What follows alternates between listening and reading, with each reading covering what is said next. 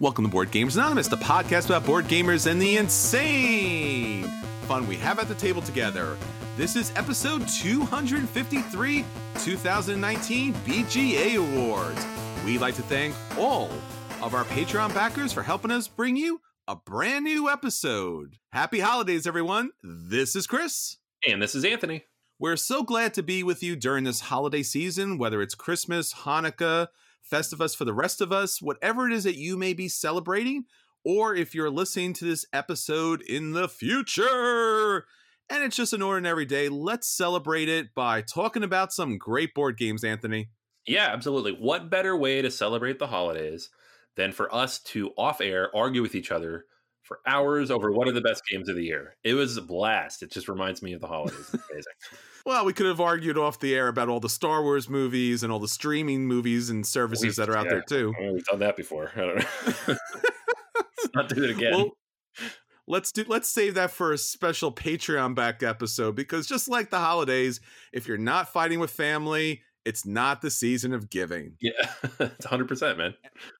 And by giving, we mean giving grief. That's pretty much, you know, the season. So hopefully you're having a wonderful holiday season. And again, if you're listening to this somewhere off in the future, Anthony and I did an episode during the holidays, which is pretty rare during this holiday season when everyone else seems to be spending time with family and friends. And uh, for us, this is spending time with family and friends at the podcast. So we got a great episode for you. We are doing our BGA Awards. We do this each and every year. We review the year. And recently we reviewed the last decade, which was a little more phenomenal.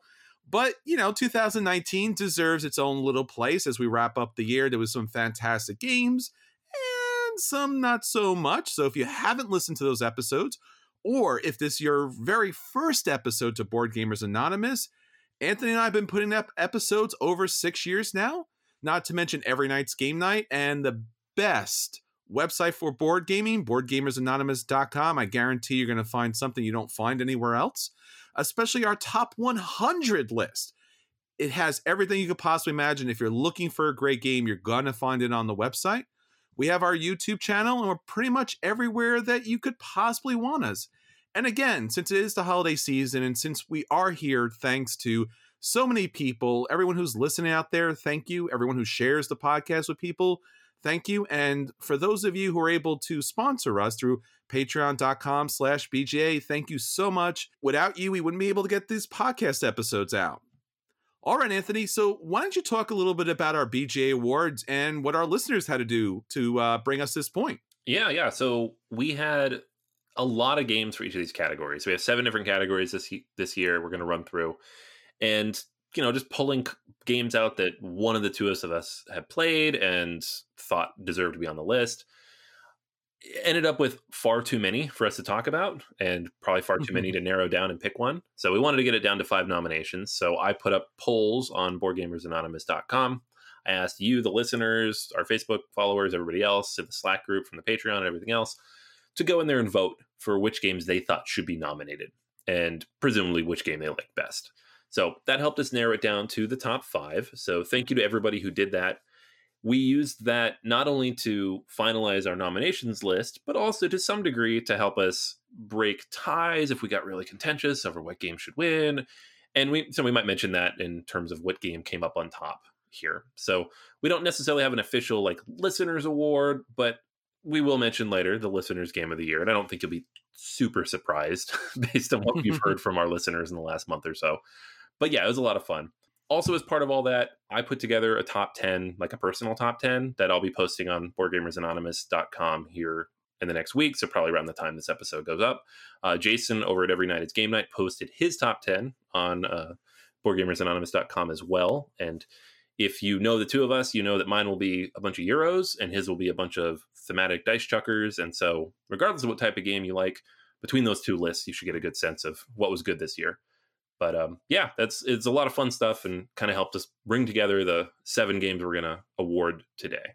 Yeah, it was an interesting year for 2019. Obviously, it was a little bit different of a year because Anthony and I weren't able to attend the same conventions this year, and because a lot of games that we saw come out this year, and it seems to be more and more of a thing where the big releases are Kickstarter releases instead of being con releases, you know, it's it's changed up the industry a little bit and it's changed up the year a little bit more.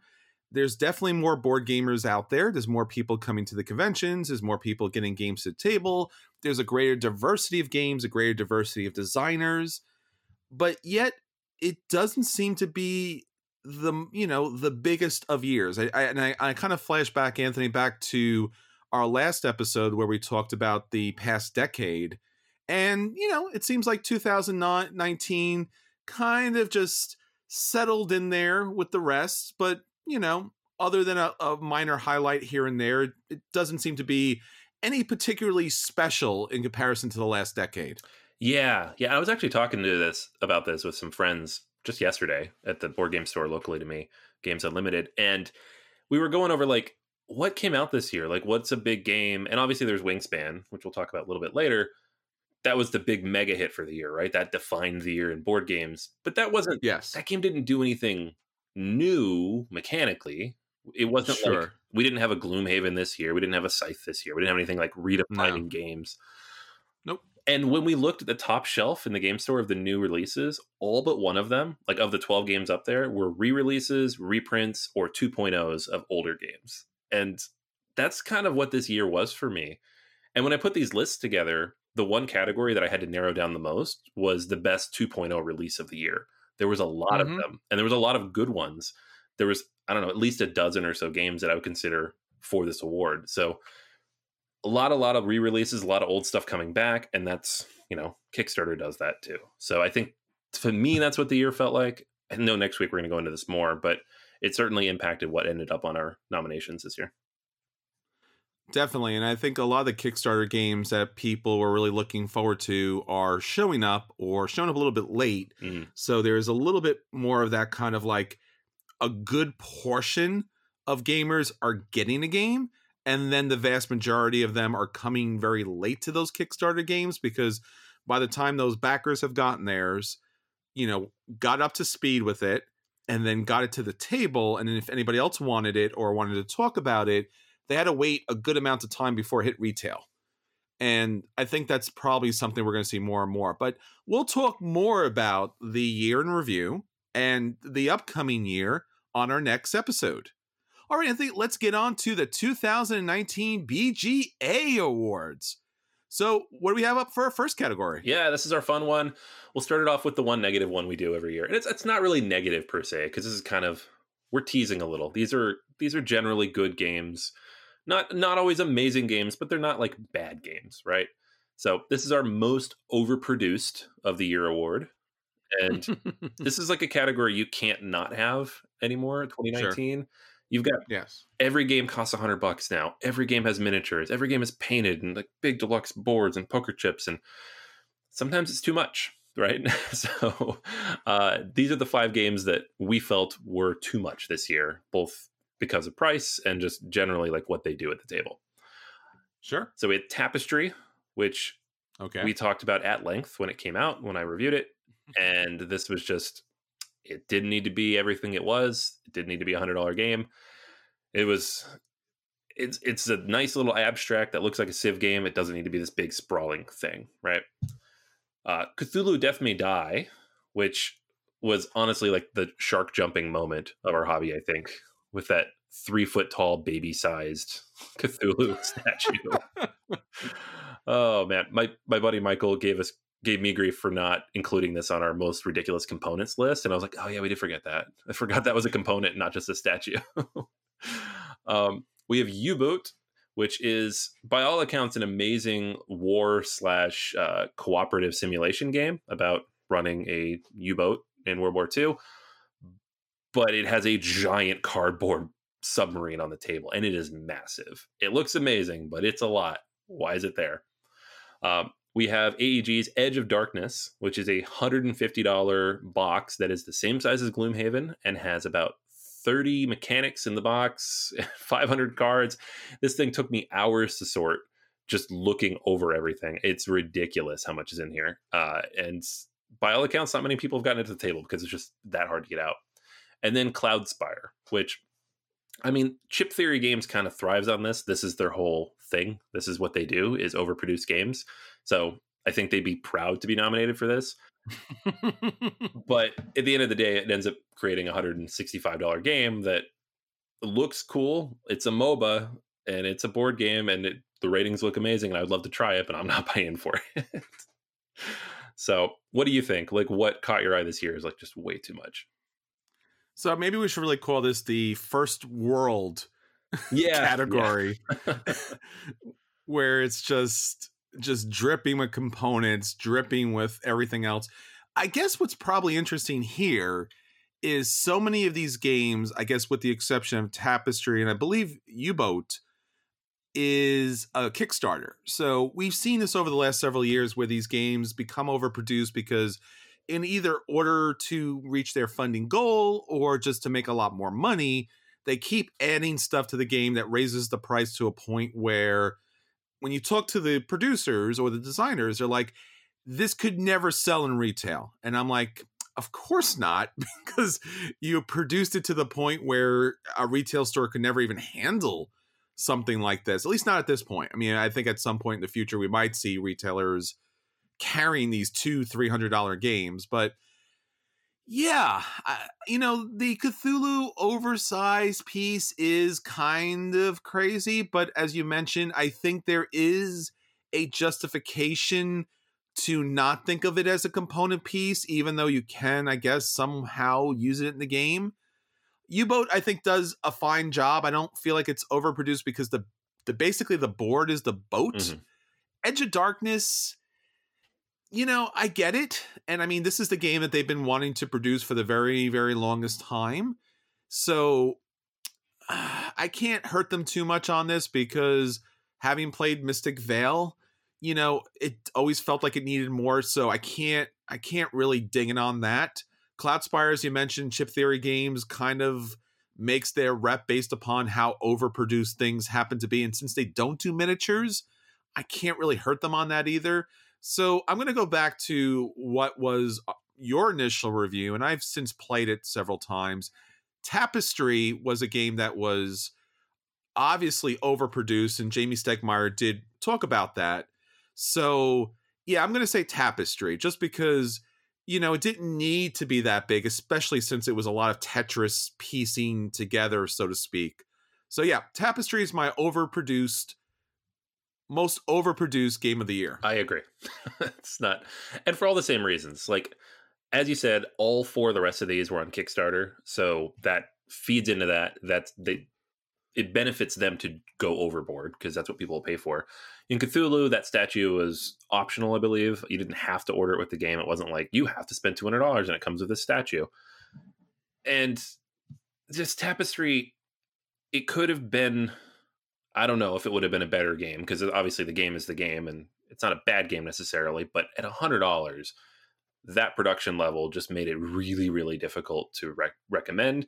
And then there's going to be expansions to kind of fix and tweak and adjust those things, which is going to end up making it a $150 game. And I cannot imagine recommending that for what this ended up being. So I agree. Tapestry all the way. All right, Anthony. So what's up next? All right. So next up is the Family Board Game of the Year.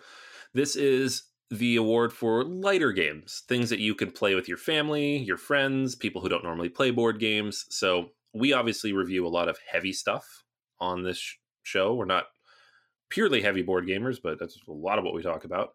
So this is kind of the category for everything that's like below that stuff we'd play with significant others and parents and siblings. Um, so this one has our first mention of Wingspan, which absolutely got nominated by the listeners. Um, Horrified, which kind of came out of nowhere, was a Target release from Ravensburger and just did some really interesting things with the Universal movie monsters. Parks, which was a Kickstarter game uh, featuring the artwork from the 59 Park series. Point Salad, which was a really fun, uh, quick card game from AEG that had unique scoring, final scoring that you'd have for every single card in the game and then just one, which won the Spiel des Jahres this year and was a just a clever cooperative word game that kind of iterated on a lot of those word games we've seen of late. Again, I think you know we look at the family games; they're again a little bit overproduced, especially for a family game. But it makes sense. You want to be able to bring people that are not really into board gaming, especially children who don't really have as much abstract cognitive processing going on. So they really need do need to see things. You know, I'm going to start off with just one, just because I had the opportunity to play this a couple of times with my game group, not necessarily my family, and they enjoyed it. And I and I think it's a fine game. The only problem I have with just one is I've played it before in several other, you know, big box games at this point. So I can't imagine, you know, bringing that to a family game night when we already have that in different formulations. Point Salad is a game that I unfortunately have not gotten a chance to play yet, but I think it's a game I'm going to play a lot just because that mechanic is really something big for me. Parks definitely plays well. I, it makes a lot of sense that this would be on here, especially for a family game. Horrified, you know, it's a hit and miss for me. I, I generally think it's a, a, a, good game. It makes a lot of sense for what it is. And then obviously Wingspan. Uh, I don't know necessarily. I mean, I, I guess Wingspan can play with a large group of people, but for me, when I think of families playing a you know a game, I, I guess you could play this with children. But I, I think children are just going to get destroyed in a way that's just not fun for them. So I guess if I'm looking for a game that I'm going to play with the family that I have not played before, and it's something in their loop, I'm probably going to go with Parks, just because it's a simple mechanic that's in play here. The artwork is really evocative and it's something that actually children could play. Yeah, I think Wingspan's a little bit on the heavier end for children. I think they say 10 plus. Uh, I think my eight year old could probably work his way around it, but I'd have to go easy on him because he wouldn't really get all the, the combos that you can pull together.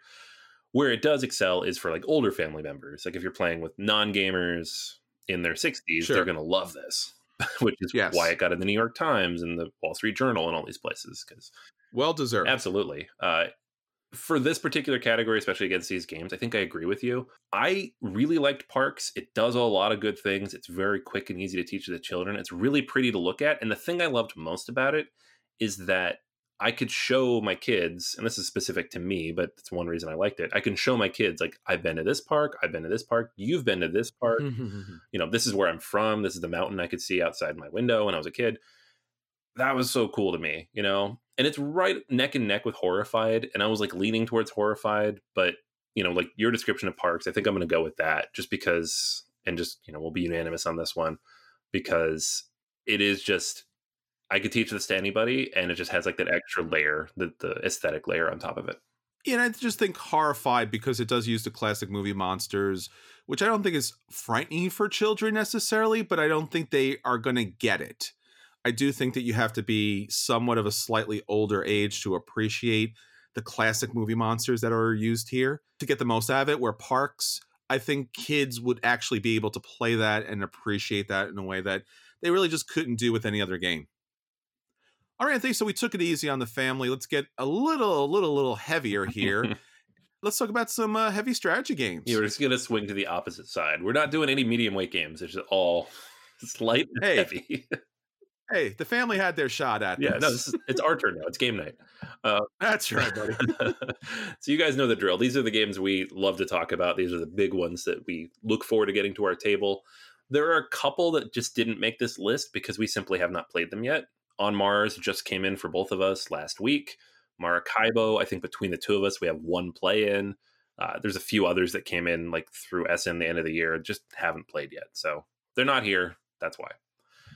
Um, the games we have played, though, we have City of the Big Shoulders. This is the mashup of worker placement, Euro mechanics, and 18xx style uh, stock management.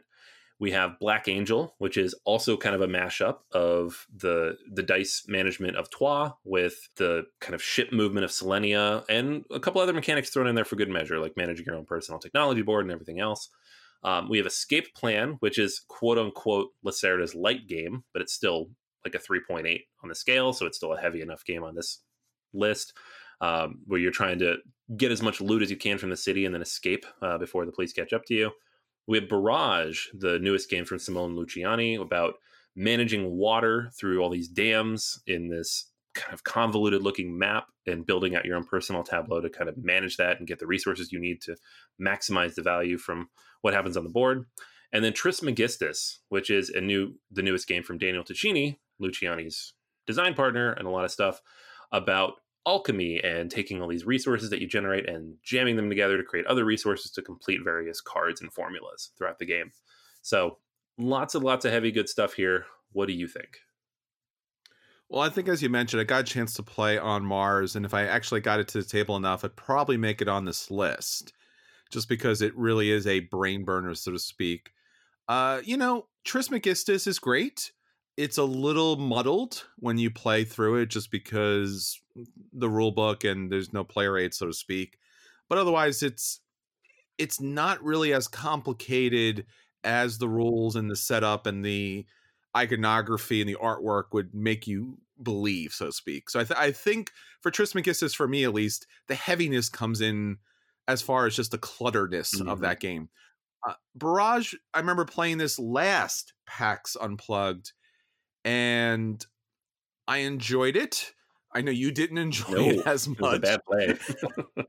uh, and then uh, again, there was a little, you know, problems here and there with the game itself it is definitely in the heavy side category because of all the choices that are that are out there and available to you and especially there's a lot of just kind of like you got to move things in order to do things and okay escape plan uh vitalis Lacerda not on the heavy side so to speak so it's a little odd that it definitely deserves to be in here but it definitely is not as heavy as other vitalis Lacerda games so it's almost a little weird that it's here at the same point uh, I don't know. Did you get a chance to play Escape Plan, Anthony? Yeah, I played it a few times, and it's it's got the same feel as all of his games. And like, there's multiple systems that interact with each other, and you can't ignore any uh-huh. of them. So it is sure it is heavy in that sense, right? Like it's not difficult to learn, but it takes a bit.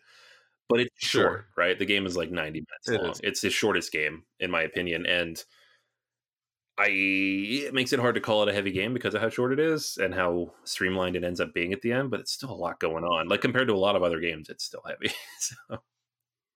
How about uh, Black Angel? I didn't did not get a chance to play that yet. Yeah, Black Angel is. Uh, I kind of was obsessed with this game in August when it first came out. This is like the game I hunted down at Gen Con first. It's the one I got in line for. It's the one I ran over to pick up. It's the first one I played when I got back from Gen Con. I think I played it seven times in August and then I've played it a few times since then. I love it. Like, and I loved Troyes already, which I know you didn't necessarily like. So it was kind of like a natural flow into this one, but just all the extra stuff they added on top of it. It did make it super difficult to learn, but once you get it all in there, it was just the smooth experience for me. And it was very, very tight, which is what I liked about Troyes.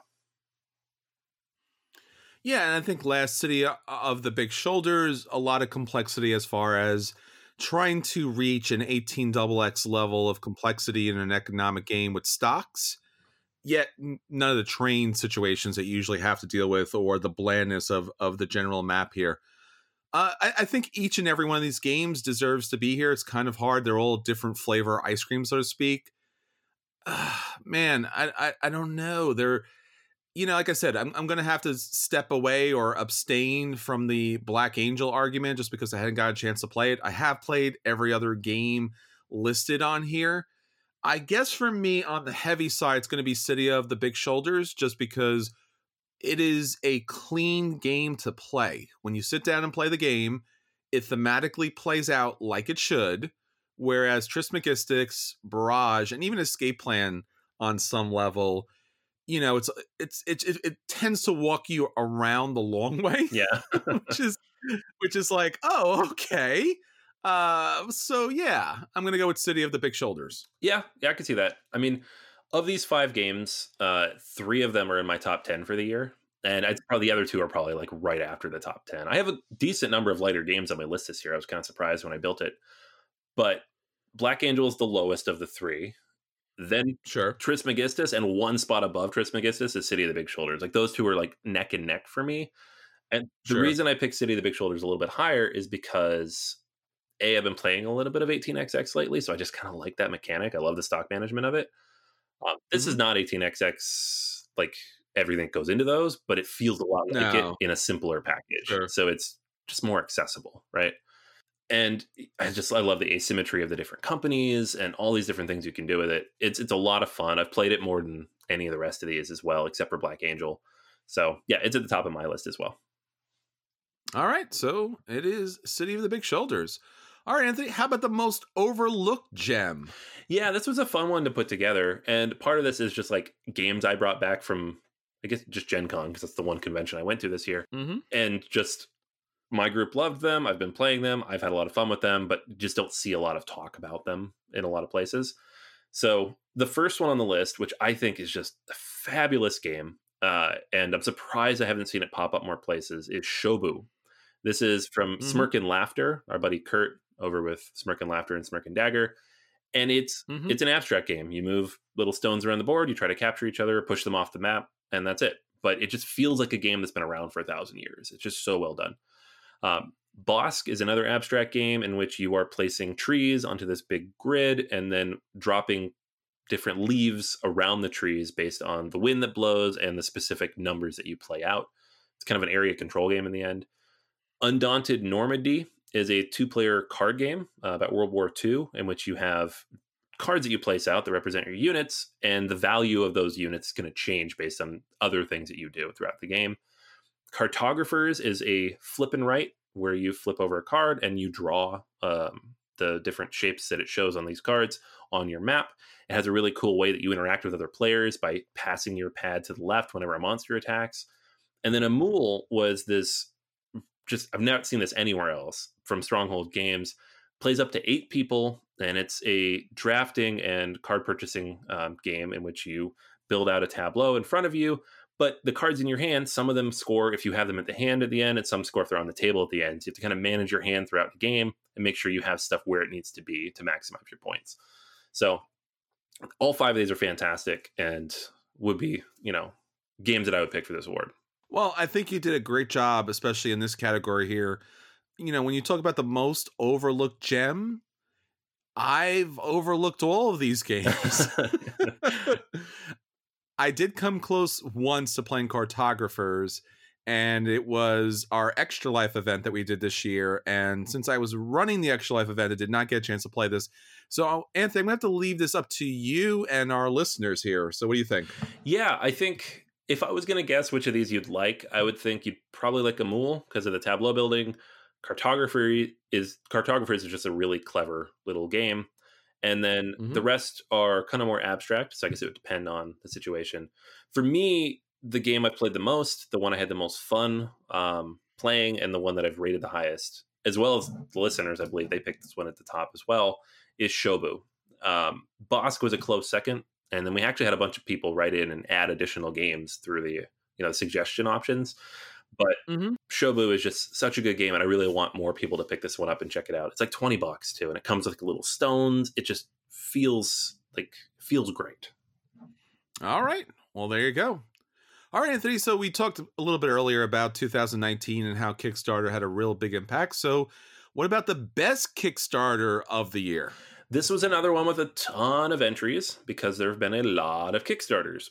And, you know, you can tell who our audience is too, because I know there's a lot of buzz around Tainted Grail and Time of Legend Destinies and stuff like that, and they didn't get a ton of votes. So they're not on our list. They're not games either one of either one of us have played either. So unfortunately, it's not stuff we can talk about. So if you're screaming at your uh, phone right now that we're not talking about like the big $250 Kickstarters that shipped this year, sorry, we didn't play them.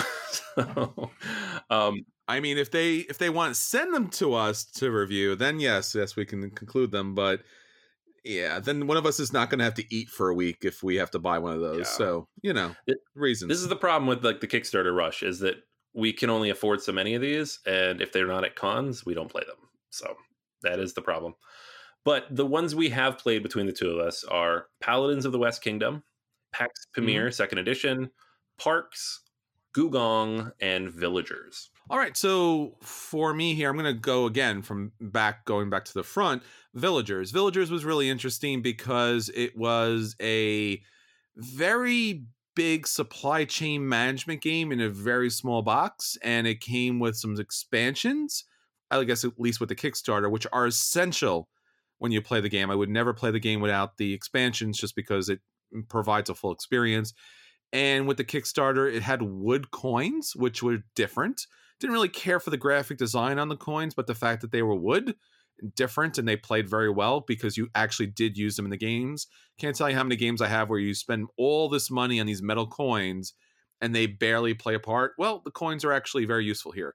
Gugong, I know Anthony, for you it was a little bit more of a game. Uh, I did not enjoy the game just because I guess once again, it since I didn't get the full production playthrough, it just fell very flat. It was a very simple game. Parks we talked about previously, uh, more on the simple side, so to speak. It doesn't seem to really fit the kind of Kickstarter model. PAX Pamir Second Edition, unfortunately, because it was a Kickstarter, I still have not gotten a chance to play this or even pick this up. I know you're a big fan of it. Paladins of the West Kingdom, I played several times. It is the best in that kind of, you know, middle of the road you know, in this area, kind of the spot with doing the same thing that it did with its other games, and it does it the best. Uh, for me, it's going to be Villagers, just because you got so much in such a little space, and the components were so good. Not just the coins, but also there are other wooden components in the game that fits very well, and the art's pretty iconic. Yeah, Villagers was a lot of fun. This was like a pleasant surprise for me. I did actually back it, and I didn't remember backing it, and so when it showed up, I was excited because I'm like, ooh, fun little tableau builder, and it was a lot of fun. um, Gugong kind of grew on me. I think my original review was like, it's okay, it's a light play, and then I played it a whole bunch over the like following four months, and I'm like, actually, this is uh, one of my favorite midweight games for this year. Parks we already talked about, great family game. Uh, Paladins of the West Kingdom, I was pleasantly surprised because Architects faded for me so quickly. Like I love the idea mm-hmm. of Architects, but after two or three plays, I'm like, I get it, I'm done with this. PAX Pamir Second Edition, though, whew, what a game! This is, and I think if you had played this, you would love it because it is a tableau builder mm. and it has a map and it has some area control elements, but it's really all about maximizing the value of the cards that you put in front of you and how you interact with other players. The scoring is ridiculously tight. I've ended games where the winner had five points. It's just it's just so intricate and tightly wound and the way the three factions work and how you can switch factions and people can be part of any of the three factions but like where you are in that dichotomy is it's kind of what ends up deciding how you play the game it's such a good game mm. so for me it's got to be PAX Pamir second edition like this this year combined with root last year i think cole wehrle is quickly becoming one of my favorite designers all right, so that leaves it up to our listeners, Anthony. What do they have to say? Well, the listeners voted for Paladins, um, so they don't agree with either one of us. Uh, second place on that list, though, was PAX Pamir Second Edition, and Villagers. That one's almost could have been on our overlooked list because I think mm. not enough people got a chance to play that one. All right, so it looks like a three-way tie there. So, you know, it was a good year for Kickstarter, so to speak. And as you mentioned, Villagers was a little bit on the I, wouldn't say the lighter side, so to speak, but definitely on the lighter of the of the sides. And then obviously PAX Pamir Second Edition, the heavy, crunchy, super fun game. And then from our listeners, Paladins of the West Kingdom. All right, so let's talk about the category that really I've been looking forward to. And I think what defines 2019 as a year, which you were talking about earlier, Anthony, the best 2.0 releases of the year. Yeah, like I said earlier, this is the list wasn't quite as long as our Kickstarter list, but every game on this list is good, right? And not that every game wasn't good on the Kickstarter list, but like every game I've played on this list, and I played most of them, I'm like, these are all really good games. Like I could see any of these winning. So the five that we picked out of the 12 or so that we asked you guys to to help nominate were Imperial Settlers, Empires of the North, PAX Pamir, second edition, Marco Polo 2, Black Angel, and Glenmore 2 Chronicles. So all of these were sequels or reimaginings of mechanics from earlier games, and they're all pretty evident, except for Black Angel again was from Troyes. yeah, this was definitely a year of the 2.0s. Glenmore's second edition Chronicles, I got a chance to play, and it does play very much like Glenmore. Not radically different, but definitely a graphical upgrade. It does have some additions that you could add to it, what came with the Kickstarter here. So big fan of that. Black Angel have not gotten a chance to play yet, as we talked about earlier, but definitely a graphical interface and some different mechanics from the original Troyes. Marco Polo 2, you are traveling, my friend. So if you were looking forward to traveling, Marco Polo 2 does it. PAX Pamir second edition. I know Anthony will get into that in detail, which we just talked about and was his favorite game for the Kickstarters. Empires of the North did not get a chance to play that, unfortunately. And I guess finally, Imperial Settlers Empires of the North. I know that's a big one for you, Anthony. You played that, right? Yeah, absolutely. This was a uh, reimagining of the mechanics from Imperial Settlers in a new format where all the decks are pre built and they match up to four very different approaches to the game. Uh, combines a rondel style action mechanic too. So you have the actions on your cards, but you also have multiple actions you can take on this rondel throughout the game that are in addition to those card actions. Plus, you can go raiding and pull new cards into your deck and into your tableau. Lots and lots of cool ideas. It shortens the game. It simplifies a lot of the drafting mechanic.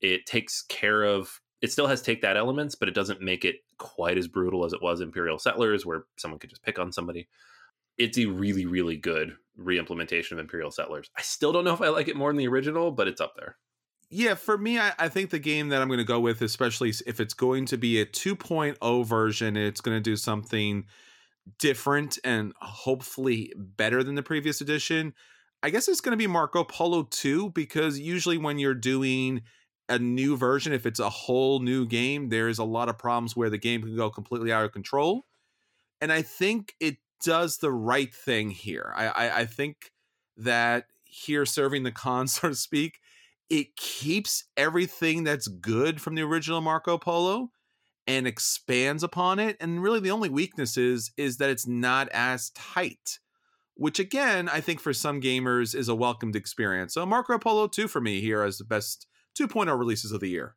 This might be my hardest category. Um, like Glenmore 2, I think, is the only one I haven't played out of these five. And the four that I have played, I like a lot. Um, have had a chance to play Marco Polo 2 now since you talked about it last time. And mm-hmm. it's a lot of fun. I really, really enjoy it. I mean, it's the Marco Polo formula I know, but a little bit better in certain ways. and in other ways, not so much. But for a game that's in my top 10 of all time, that's pretty solid, right? Yes. Next year on my top 100, I'm probably just going to put Marco Polo slash Marco Polo 2 because it's they're both going to stay here and I'll just what mood I'm in, right? Black Angel is fantastic, but to me that does feel like almost enough of a new game because it's it is a 2.0 take on Troyes, but it mashes up a bunch of mechanics from other stuff. So in the end, it comes between Imperial Settlers and Pax Pamir. And I honestly, I just don't even know which one I would pick. It's really difficult. I'm going to go with Imperial Settlers, I think, just because it is.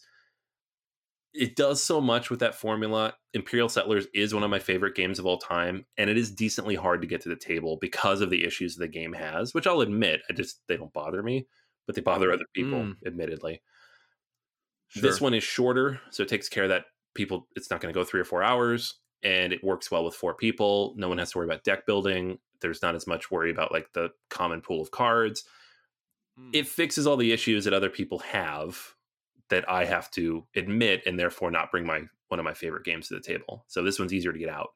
And that for me is really what a 2.0 should do. Pax Pamir is fantastic, but it's not like Pax Pamir was something I was trying to hit the table with originally.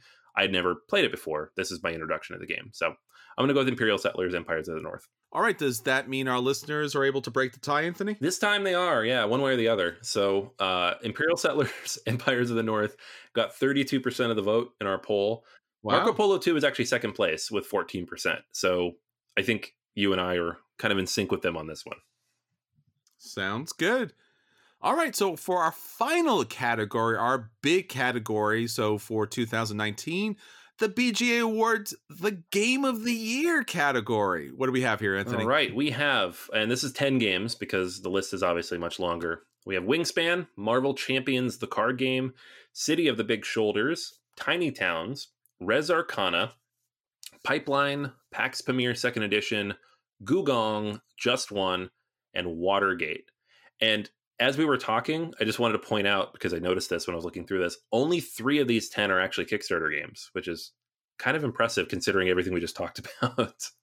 Yeah, this is uh, as a very diverse list. I don't think typically in a year when we look at the big top 10, they're usually about the same type of game, but here we're kind of all over this place.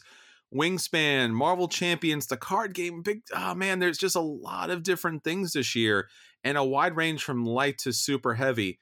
You know, this year, as I mentioned, was not really a standout year, so to speak, because there were a lot of games that we were waiting to come in through Kickstarter.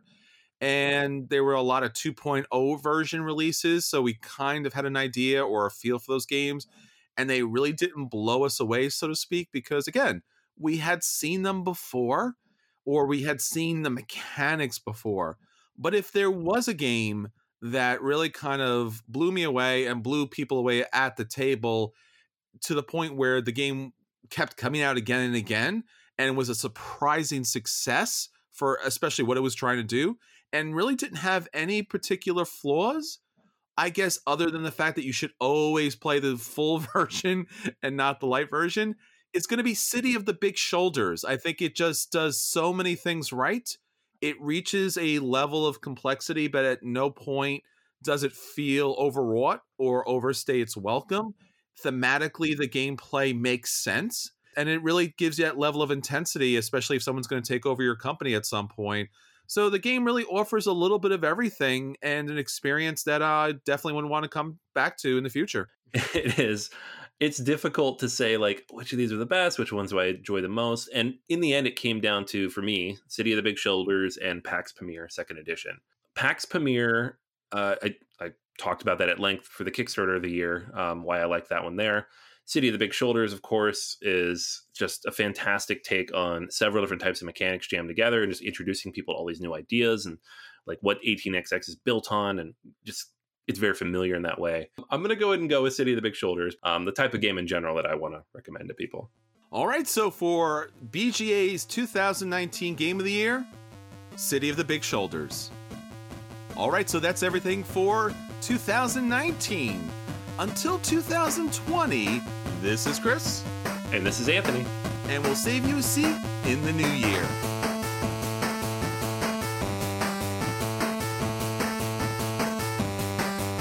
Listening to a proud member of the Dice Tower Network, dedicated to bringing podcasters together for the greater good of gaming.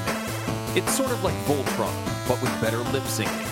Find out more at Dicetowernetwork.com.